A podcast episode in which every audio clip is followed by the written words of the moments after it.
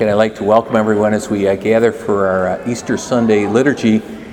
And uh, it's great that the uh, long winter has come to an end and we kind of see a rebirth with, uh, with spring. And really, some of the rhythms we see with nature are very much connected to the uh, liturgical celebration we have in the long Lent, time of penance, dying to self. Now we come to the time of the resurrection and the Lord's gifts. And I'd like to enter into this through the uh, really through the life of, of Saint Peter. He's featured in our gospel today. He and Mary Magdala are the first to come to the come to the tomb.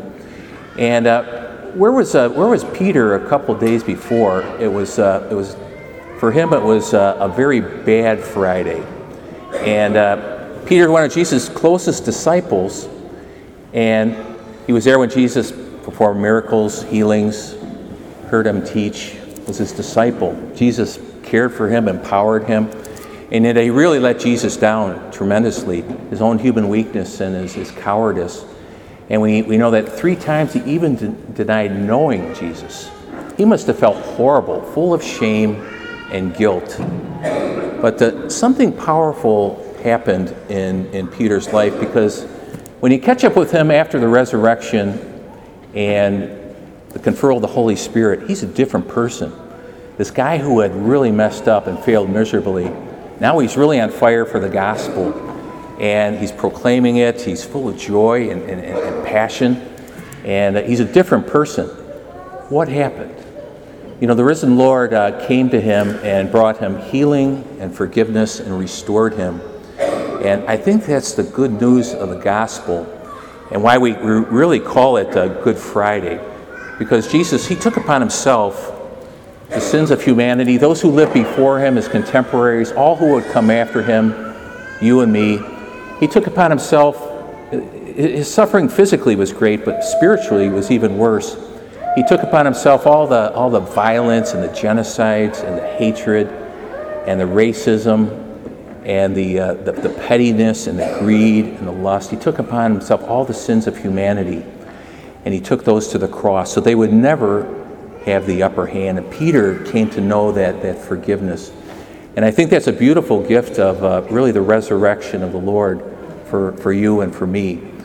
And as we, uh, we, we, gather today, and I, I, find in my ministry that uh, there's some who uh, really struggle to believe that they, they can be forgiven. Somehow they think their, their, their sin is a little bit bigger than, than God's mercy and or they really struggle to, to forgive themselves, maybe for something in the distant past. We need to know that through what Jesus did on the cross and rising, his forgiveness and mercy is bigger and greater and stronger than any sin we can commit. He just needs a humble, contrite heart. So maybe as we gather this morning, uh, maybe that's a burden that you carry. It's just something still got it, it's wrapped around you that some some guilt or shame. And uh, to, Lord, the Lord wants us to be free. He wants us to be unshackled. And so, but we, we, we've got freedom. And He wants us to avail ourselves to what He did on the cross so that we can know new life and so that we can radiate His, his presence and, and His mercy and be strengthened to share that with others. So maybe that's a gift you need this, this Easter. We've got a beautiful sacrament in our tradition, the sacrament of reconciliation. And it's all there for, for our freedom, for our, our peace of mind and peace of heart. You know, another, uh, another beautiful gift of the resurrection that, uh, that Peter experienced was, uh, was hope. And as we make our journey through life, a lot of times we're on the mountaintop and it's kind of like the weather out there today. Life is good and things are great. And, but we, we all have those seasons of life where it's the cross and where we can, we can, we can be burdened and we know for uh, even Peter and the others, you know, they, they, knew, they knew suffering. And we, we can know that as well. Sometimes it's sickness that comes into our lives or the life of a loved one.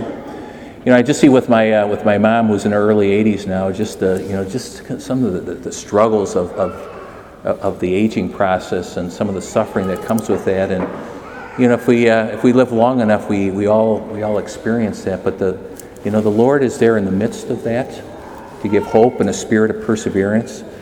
You know, it might be, uh, it might be uh, financial struggles, it might be family problems. You know, it could be, uh, it really could be any suffering or struggle that, that comes our way. But I think the Lord wants us to know that He is there, He's risen, and He's more powerful than any, any burden or any, any suffering. And you know, the beautiful thing is what, what God can do through His grace, with whatever our suffering might be, whatever the cross might be, He can transform that into something good. He can transform that into a, a, a deeper compassion, into wisdom, a spirit of generosity, of perseverance. And that's the, that's the promises of the Lord, that He's faithful. So as we gather today, the, the, the number here, you know, probably for the vast majority, you know, this, things, things are going great, but some of you are carrying some pretty heavy crosses as we gather this morning, whatever that cross might be. Just know that uh, Jesus took that upon himself as well. And his hand is always there to give us hope, to give us strength. And I think the Lord desires to work through us, again, to bring that to others. Because uh, we, uh, in our, our journey, we're going we're gonna encounter people who are, who are suffering and we can be Christ's presence to, to them. And just one other area I wanted to touch on this Easter Sunday. And, uh, you know, Jesus, he defeated the powers of death. And uh, in, our, in our funeral liturgy, it's, it's an amazing thing. The prayers and everything that are so joyful and hopeful. And we might think well, it's going to be somber and kind of gloomy. But it's actually, the prayers are very, very hope filled about eternal life one day we shall see them again and enjoy their friendship. Life has changed, not ended. On an Easter Sunday, you can't help but think of those loved ones who have gone before us. Maybe it's your parents, your grandparents, maybe it's a child, maybe it's a sibling, but they passed from this life to God.